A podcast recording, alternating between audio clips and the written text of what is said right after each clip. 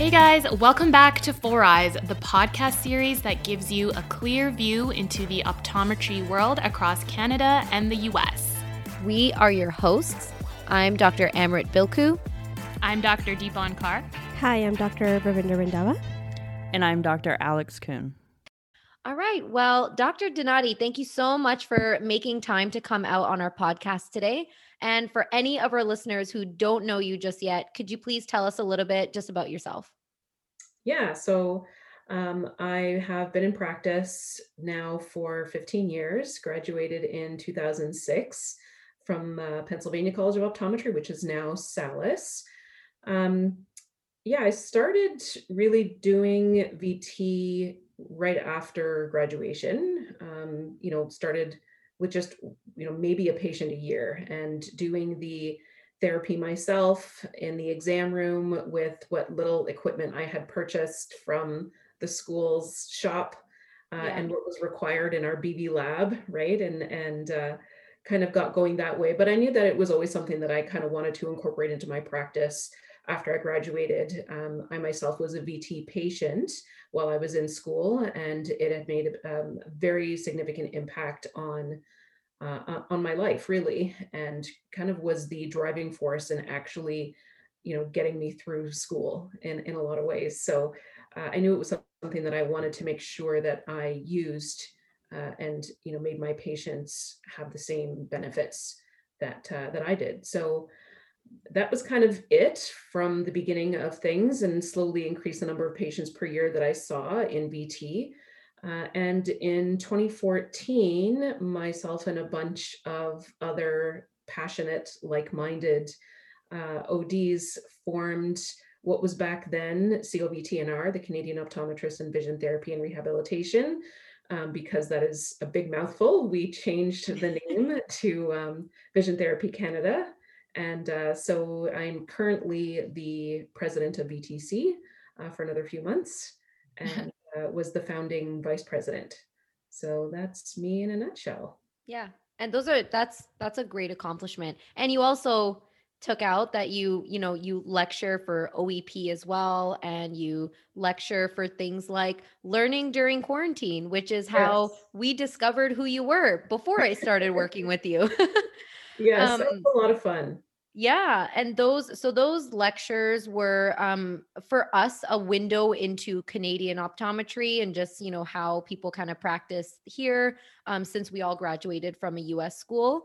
And yeah. your lecture was very very interesting because it's not really the normal way to treat amblyopia or how people are approaching amblyopia uh, therapy. Right. So you know, in that main lecture that you had on the LDQ uh, website, you said, you know, leave patching for the pirates. You know, it's not for kids, leave it for them. Um, don't do it in your amblyopic kids. So, can you talk a little bit more about why patching therapy may not be as successful as we as it's made out to be? Well, I mean, patching very much is is kind of the go-to therapy. It's certainly what we're, you know, mostly taught in school as as the go-to treatment. And um, it's very easy for us to prescribe. Um, you know, it's the, the work isn't for us at that point. The, the work really then falls to the, the patient and the family mm-hmm. uh, to make that happen. And, you know, really what we do know is that uh, up to half of patients who we prescribe patching to are not successful in achieving um, the, the end result visual acuity that we want. Uh, and of those 50% of kids who actually are successful, we know that one uh, that a quarter of those will actually fail or have a recurrence of their amblyopia within one year of stopping the patching. Mm-hmm. And 60% of them will have an amblyopia recurrence after five years of, of stopping the patching therapy. So, you know, what we're doing when we prescribe patching to these young children, the majority of times you know it is younger children that are, getting this um, you know initial diagnosis what we're doing is we are asking a child to go against their nature by you know looking through uh, an eye that they don't want to use uh, mm-hmm. and experiencing the world in a way that they don't want to and you know forcing that responsibility onto the parent to try to enforce something that the mm-hmm. child hates the parent hates doing it to them that it seems cruel to them and uh, you know ultimately it is you know Yeah. there's also the the bullying heaven forbid anyone would would see the child wearing the patch uh, and there unfortunately are still some of our colleagues who are not aware that um, you know two hours a day of patching is plenty from a research standpoint uh, and they don't actually have to be in the patch all day so Yeah. you know that there's there's better ways to achieve better binocular results and so really the only thing that i use patching for you know black occlusive patching for is in the vision therapy room with activities certain Yeah. activities for very short periods of time Yeah. I've met so many adult amblyopic patients who absolutely hate their eye doctors now. They hate optometry, they hate everything about seeing an eye doctor because they are scarred for life about that eye patch that they had to wear when they went to school at Yeah. 5 years old. And like it sticks with them, you know? They'll tell you at the age of 40, they'll be like, "Oh, I still remember I had this, you know, darn eye patch on my eye when I was like 5 or 6. I hated it." So yeah, it makes a big impact on their life in general. But yeah. and it affects how they see themselves right Mhm. I mean, what what you know better way to make a child feel like there's something wrong with you? Yeah. than, you know, you have to wear this thing on your face. It's like the you know optometric scarlet letter, right? Yeah. Um, you know, so uh, yeah, that there's really not a whole lot of reason that we should be enforcing the use of patching nowadays. You already kind of touched a little bit on this, but um, why should vision therapy be offered as an initial treatment instead of patching or pushing plus on spectacle prescriptions for amblyopic patients? Well, it, it's a good question. And what I would say, you know, first and foremost is that we really have to remember that amblyopia is not a monocular problem. Mhm. Okay. This this is a binocular problem. This is at its very core a binocular problem. And in, in I mean, if you look at the, the history of patching, patching has been used even in the 1800s as treatment for for um, for amblyopia, and it really hasn't changed a whole lot since Yeah. then. Um, you know, and and when we look at the logic of it back then was you have a bum eye and we are going to occlude the better one to force the bad one to work and that's ultimately the logic. And, if you follow that logic then it does seem to make a certain amount of sense. But when we take into account the fact that amblyopia is a binocular condition then it really does not make any sense to treat a binocular problem by occluding an eye. You are only further training that patient to be monocular. You're just trading which one they use for a short period of time right um, so we really need to consider the fact that vision training is really at its core the way that we are going to train a patient train a brain of the patient to use the eyes together in the way that they were designed to uh, from Mhm. a neurological standpoint so neurological training that's going to teach the brain how to use both parts Yep. of the brain, both halves, both channels of the eyes. So, you know, when we're talking about pushing plus, um, and, uh, you know, cycloplegic refraction and, and whatnot, that really does serve to push the eyes further apart. And so, you know, we, we're taught to cycloplege and get the best possible prescription on on that eye and the logic behind that is that we are in a sense what we're doing is giving the eye the best chance right? You Mhm. give them the, the best prescription and that gives them the best chance of having binocularity. But when we give them full plus we're not giving them the best chance of getting binocularity. What we're doing is pushing them further into an artificial state okay?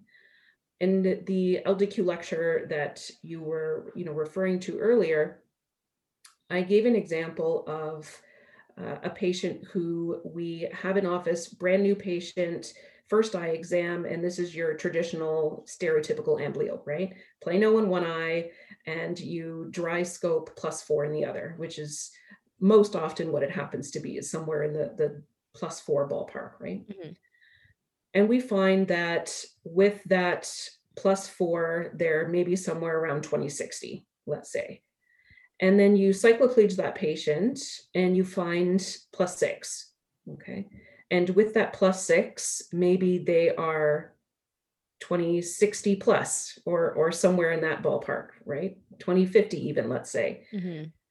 So when we prescribe that plus six, no one that I'm aware of has ever had the patient back the next day wearing that plus six with the cycloplegia worn off and check the visual acuity. Okay. And what we would find, because I have done that, what we would find is that the visual acuity is worse than when they presented initially. Yeah. And so, what we're doing, if the patient actually does wear the glasses and doesn't reject them, which, let's be honest, happens a lot, um, if they actually were to wear them, and if the parent were to actually insist that they wear them, and they were to actually get used to them, then what you find is the unaided acuity drops to be worse than what it was when they presented in the first place unaided with their amblyopic eye. So we've essentially staple gunned the patient to this very high anisometropia that they now have to live with and we Mhm. patch them for good measure, right? You know, really what makes more sense is to do a proper subjective refraction like you would do on any other patient and find the best possible visual acuity. When we have the best visual acuity, then we know that the patient is going to have the best chance of binocularity.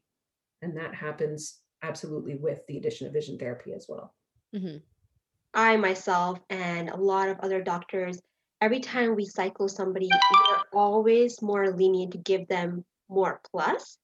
And I, I personally have done that too. You know, I'm always like, oh my God, this person's amblyopic. And like, as you said, we always think of that one eye. We don't think it's binocular. We're always like, okay, Yeah. one eye is the bad eye, the other eye is the good eye.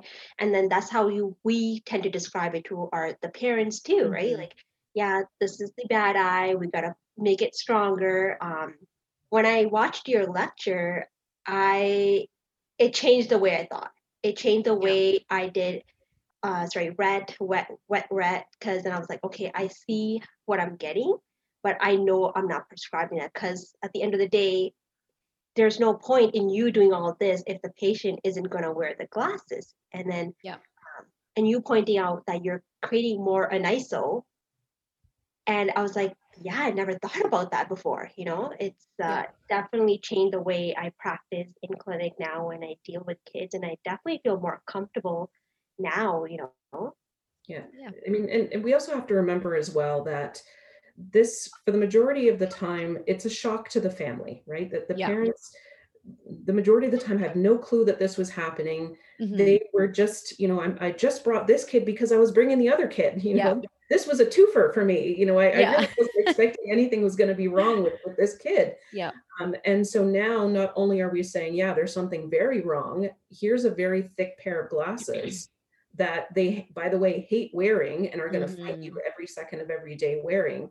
Yeah. You know, as a parent, I would say, you know what, something is not right here. I need a second opinion. I need a third opinion.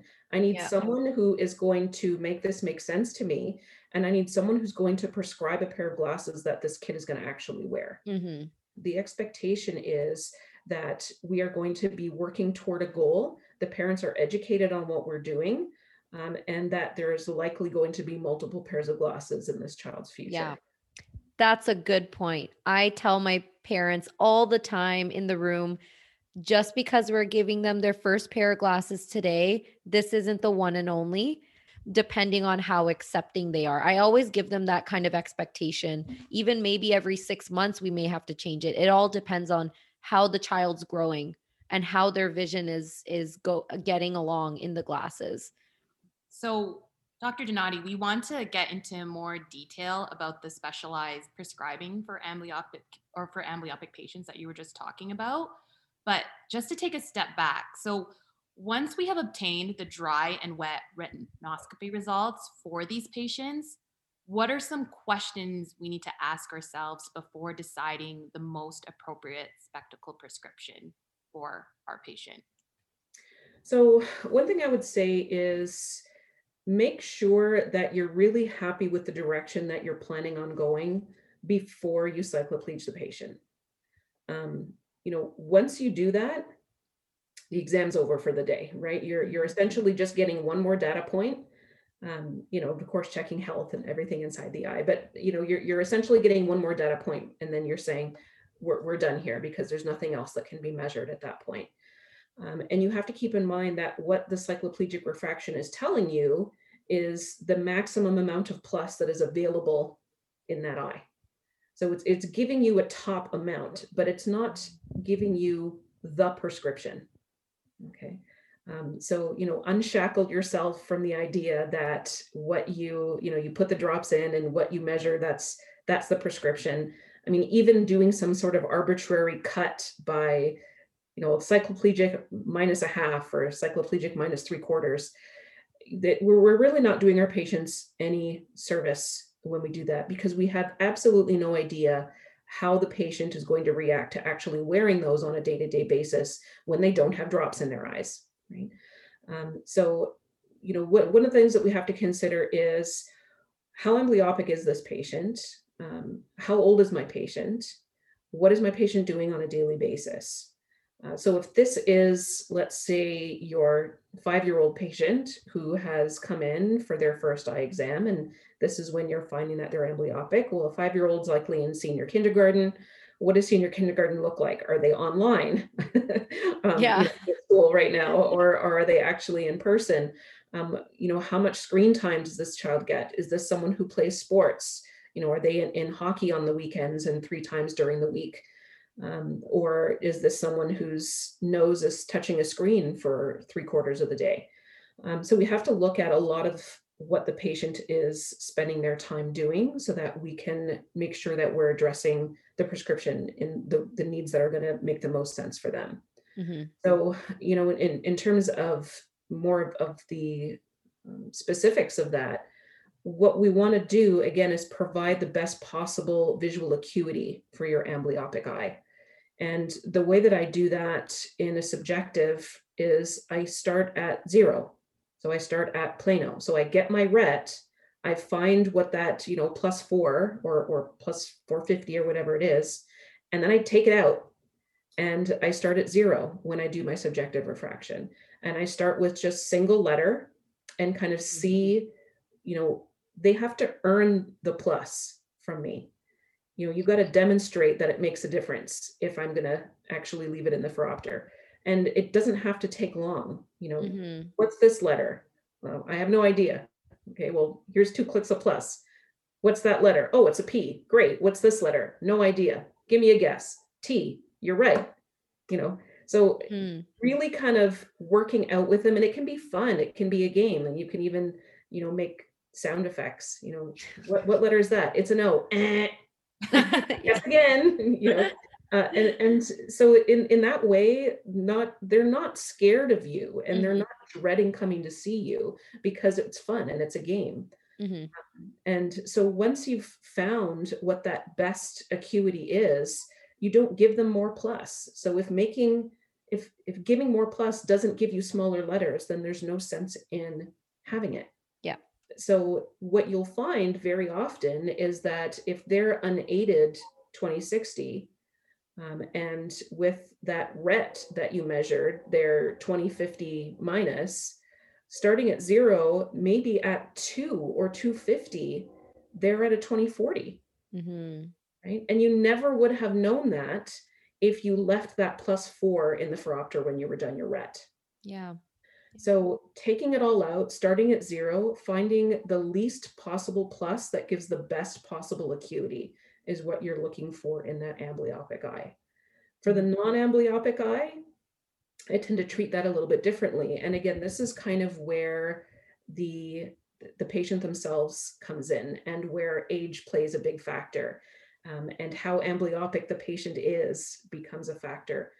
Um, because if you leave that eye as the, the leader eye, um, then it's going to continue to lead, even when you have the best possible acuity on the amblyopic eye.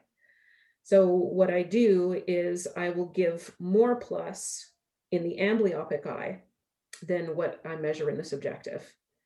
Um, so what I do typically is I start with whatever I found as the dry ret in the non-amblyopic eye. Um, Mhm. And let's say that gives 20/20 minus typically, right? If they're unaided plano, maybe you can get a quarter uh, on your dry ret or maybe even plus 50 on your dry ret. Um, and that's maybe 2025. Mhm. Then what I do is I see, all right, how much plus can I possibly give you and not make you completely blurry? Yeah. And and that definition of, you know, what's okay, what's completely blurry, what's acceptable, that's very patient driven. So Mhm. for a 5-year-old who's doing senior kindergarten, I can probably keep them around 2030. Yeah. If I have someone who is in grade 6 who's looking at the front of the class to see the smart board, 2030 is not going to cut not going to cut it Mhm. you need to give them more. Um, otherwise, what they're going to do is Take take them off. Peek. yeah. right uh, take off the glasses or, or peek around them, and, and that kind of defeats the entire purpose. Um, so we need to give them enough plus that we are giving the brain the opportunity to use the other channel. Yeah. Um, and really, you have to remember that this is not full-time occlusion. I have people say, "Oh, so you're just you're just penalizing with plus." And it's like, well, sort of, but Kind of, but not really. only at distance. Yeah. Because at near, you're actually providing more support um, and, and clearer vision with that, you know, add in place. Yeah. Yeah. I didn't think of it that way. Yeah. Yeah, it- it's and especially, you know, what are kids doing mostly right now anyway is screens. It's a lot of new work. A lot of your work. So what we're doing is we're still allowing them to have that clear vision when they're doing their close work, their school work, you know, the, the detail work that really matters to them um, is still nice and clear, as well as we have the best possible visual acuity in amblyopic eye, right? This is where the vision therapy really is going to shine because we're not just leaving it for those, you know, times here and there where the patient happens to be looking at the front of the classroom or watching TV or happens to be looking out the window for two seconds before they go back to their game, right? Um, this is where we're really giving guided exposure and visual experience through training. Um, so if patients don't do vision therapy and they only do the um, glasses, it's going to take a very, very long time um, for them to get success with it. But you are going to get better binocular outcomes. So you will get an improvement in stereo acuity, which you would not get just from patching alone. And um, in the video, you mentioned that you only do this method if the amblyopic eye is 2060 or less, right? you can you can push that a little bit i Mhm. mean i wouldn't use it as a hard line um, but what you have to consider is that no one wants to be that blurry and, and this is the Mhm. number one reason why patching fails right is Mhm. because they're essentially being forced to use a very blurry eye um, and so if this is someone who's very young you know three years old you could push that definitely Yeah.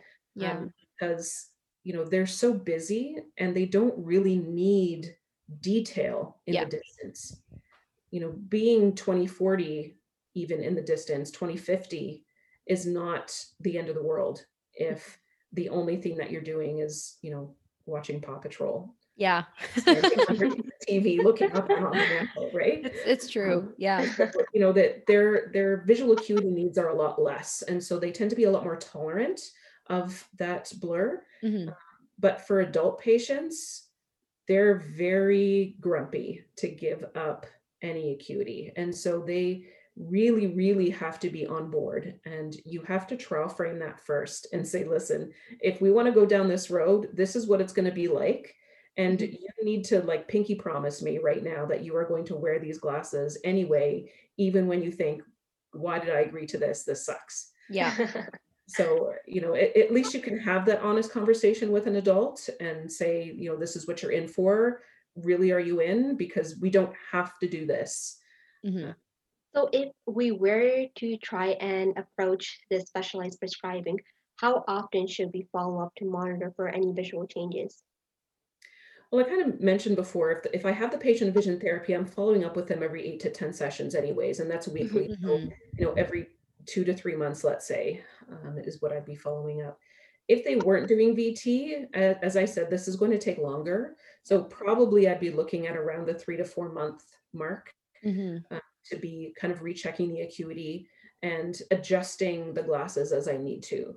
So Yep. what you find over time is that the um, non-amblyopic eye actually does start to relax and release more plus. And so they come back and they might have been, you know, 20, 30 plus when you prescribe the glasses, and now they're 20, 20 minus with that same Mhm. prescription, which is great because it gives me the opportunity to increase the plus on the non-amblyopic eye to get that visual acuity level back Mhm. uh, and likely decrease the plus on the amblyopic eye because what Yeah. we find is that subjective refraction does come down.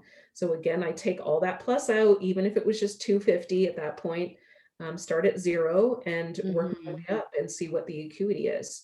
Um, and I have a number of, you know, what I call recovered amblyopes that are now 2020 OU with equal prescriptions that Mhm. started out, for example, at you know plus a quarter plus four that are now wearing 150 OU. Wow. And once you get to that point where you have that you know equal um, prescriptions, you're just in a holding pattern essentially at that point. Yeah. Um, this this specialized prescribing pretty much sounds like an updated, more modern and useful version of like using a Bangerter filter instead of an eye patch. Because so I guess for anyone who's listening who still may not be really caught on with this method, you know, if you think about the reason why we used a Bangerter filter was because we didn't want to fully occlude the non amblyopic eye. So we gave a filter that blurred the vision but still provided light. But now you are just amplifying that treatment by at least still, you know, improving their vision in the non amblyopic eye to around 2025, 2030 so they can still function binocularly.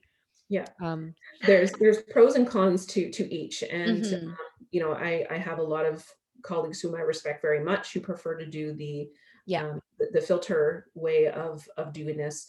And the benefit to doing the, the filter method is that you don't have such limited exposure to the Mhm. penalization, right? As Yeah. I kind of mentioned, you're really only penalizing in the distance if you're using Mhm. plus, and at near you're not at all. Yeah. Um, with the filters, it's full time, right? As long Yeah. as they wear the glasses. The mhm. downside to it, though, is that you're not addressing the anisometropia, right? So you're Mhm. still going to have a large difference between the two lenses at the end of, of your treatment. And plus, if you're asking this patient to wear the glasses full time, they still look different.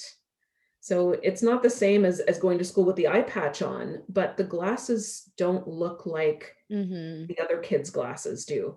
Um, and so there is still that kind of social impact. I have a question for anyone who may be interested in in, you know, experimenting with this sort of a treatment. You know, if the glasses prescription may have to be updated every couple of months, how do you get around um your optical with, you know, how do you work with your optical and your opticians to help the patients, you know, afford all of these lens changes within the year? is there any like tips or any tricks around insurance or anything that you've learned to help that? Um, you know, there are some uh, lens companies who are actually offering growing plans where Mhm. they do kind of allow a certain number of lens changes within a certain amount of time. Um, so we're we're pretty good at kind of steering patients who we know are going to need a lot of lens changes um, to you know go those routes. Mhm. Um, but the other thing is we just educate, educate, educate the the parents that you know we're doing this for a purpose, and this is the expectation is that there's going to be a lot of lens changes um, until we get to a point where things stabilize. So if if we have a patient who's doing vision therapy you know, let's be honest, the the glasses are not going to be the expensive part that they really need to worry about, right? It's Yeah. it's going to be the vision training where the majority of the investment is going to go. Mhm. Um, so typically, I don't get a lot of concern about the actual lens changes, especially when the parent is seeing the change in the acuity, you know, in, in the amblyopic eye. When they see the benefit, especially if this is someone who's come from another office and they're, um, you know, a, um, a patch dropout, they're thrilled that Yeah. things are getting better and they didn't have to you know threaten to take away their favorite toy for not wearing the glasses or Yeah. not wearing the patch or whatever it is um, so they're they're in Because I I always feel that every time I find a new amblyopic patient, I educate the parents. I you get so nervous picking that final prescription that you're going to give them because you know that you know most opticals will probably have a one time you know exchange policy within 30 days and you're like well i only i need to follow up with you in you know 6 to 8 weeks so there goes the exchange policy down the drain and then when you see them back for the follow up you're really praying that their vision improved with these glasses so that you don't have to have that conversation with the parents and say oh we might have to change the lenses again. I i even get nervous you know um i feel a lot of pressure to get the prescription right the first time um, but the way that you described it is something that i'm going to keep in mind now telling my patients parents that you know well if they come in for the follow-up and the vas are improving clearly these glasses and the method of using glasses is helping. So if we need to change that, it's worth the money to invest in improving their vision by changing the lenses. yeah when you look at it from from this method really Mhm. the way that i have my parents think about the lenses is this is the medicine Mhm. Like And- therapy. and and as the symptoms improve the dose changes Mhm. Um, and so the fact that the dose changes is not something that I'm upset about, right? If if we need a, a, a weaker dose, Mhm. that's something to be happy about. That's something to be celebrated. And and I find that now, if I tell a parent, you know what, I I think we're gonna need to keep the glasses prescription the same, I actually feel worse about that than by saying, oh, we have to change the lenses. Because to me, when we're changing the lenses, it's because there's been enough of, of an acuity improvement that we need to adjust things again. So if it's stable, it means that we're not making much progress. So you Yeah. know, it's a way of kind of flipping that expectation on its head that the expectation is that the glasses prescriptions should change because things are getting better and I need to lower it. You know, now it was 250, now I only need it to be at a 2. Isn't that Yeah. fantastic? Right? Yeah. Um, so it, it's just it's the way that you're changing their expectations. This was a great conversation. I think it just really sheds a whole different perspective on amblyopia treatment and therapy and what amblyopia is, right? Like a binocular issue. So, you know, us BV people, we still kind of we just shout it to everyone and we yell, amblyopia is a binocular issue. And everyone's just kind of like, okay, all right, well, I'm still gonna give this patch because it's easier. So get out of my face.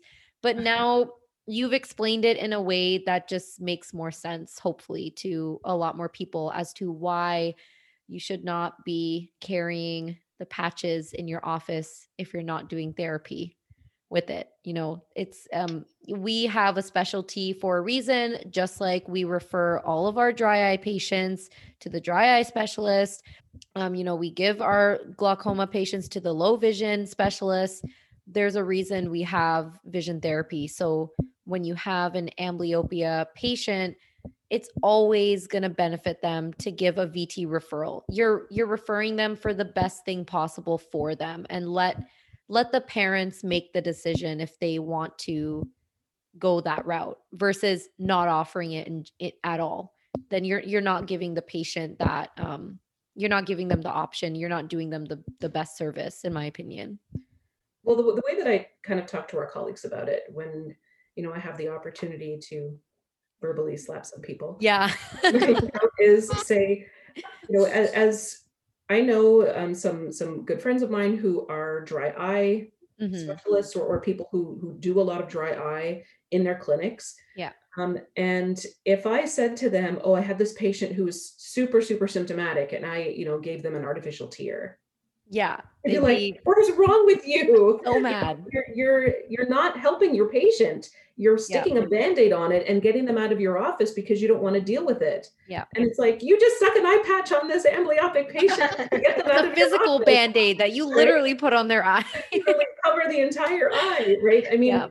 when when I have a patient who has significant dry eye symptoms, I'm not just giving them an artificial tear and Yeah. saying, "Here, use this," because that's also what everyone else has done for them, and it Mhm. hasn't helped them either. Mhm. So why are we continuing to repeat these things that our patients are telling us it's not working? I don't want this Yeah. um, you know we need to be able to offer them something better and there's nothing worse than having a patient come back to you and say you know my neighbor my neighbor's kid went to this vision therapy and he never had to wear a patch how come i didn't how come you didn't tell me about that Yeah. that's a conversation that no one wants to have Mhm. and if I had a patient that came back and said, you know, my my bridge partner said that they went and had something on, you know, done to their eyes, and now their their their tears are fantastic and they don't have dry eye anymore. How come you just gave me this bottle of tears?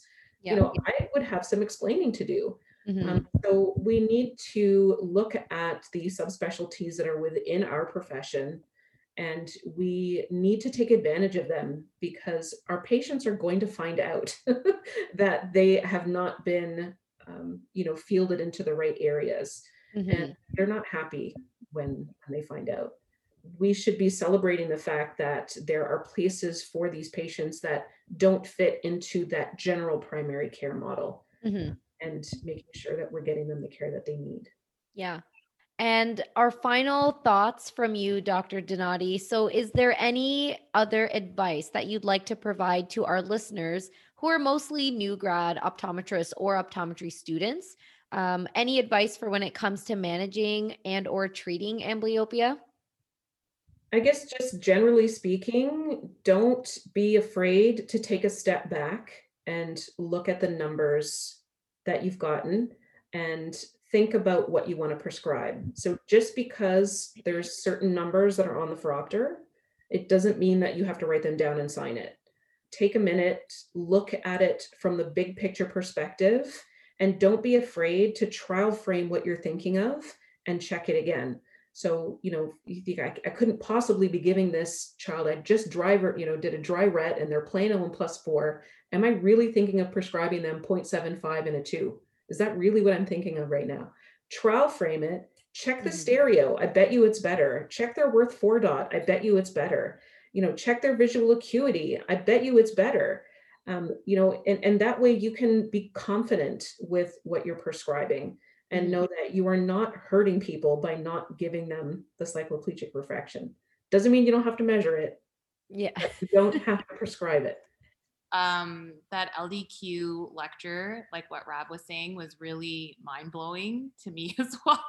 yeah, when I saw it, I just like it's like one of the lectures um, from LDQ that I'll watch a few times just because I was like, oh, this is not really what we learned in school. And I had like a method of like how I would treat my amblyopic patients. And now that's completely changed because of you. and I'm like, okay, well, this makes way more sense you know this kind of management and treatment is more better for the uh, the child patients too because i've always run into that problem where it's like no they don't they're not going to patch or they're not going to wear their glasses and i'm always like well what what's the next step like what do we do Mhm. after this and you know this kind of new treatment or method will be helpful for sure so yeah thanks thanks for doing that lecture and i'm glad we got to talk about it more Yeah. I'm gonna I'm gonna plug VTC membership if I can. yeah, yeah. yeah, for sure.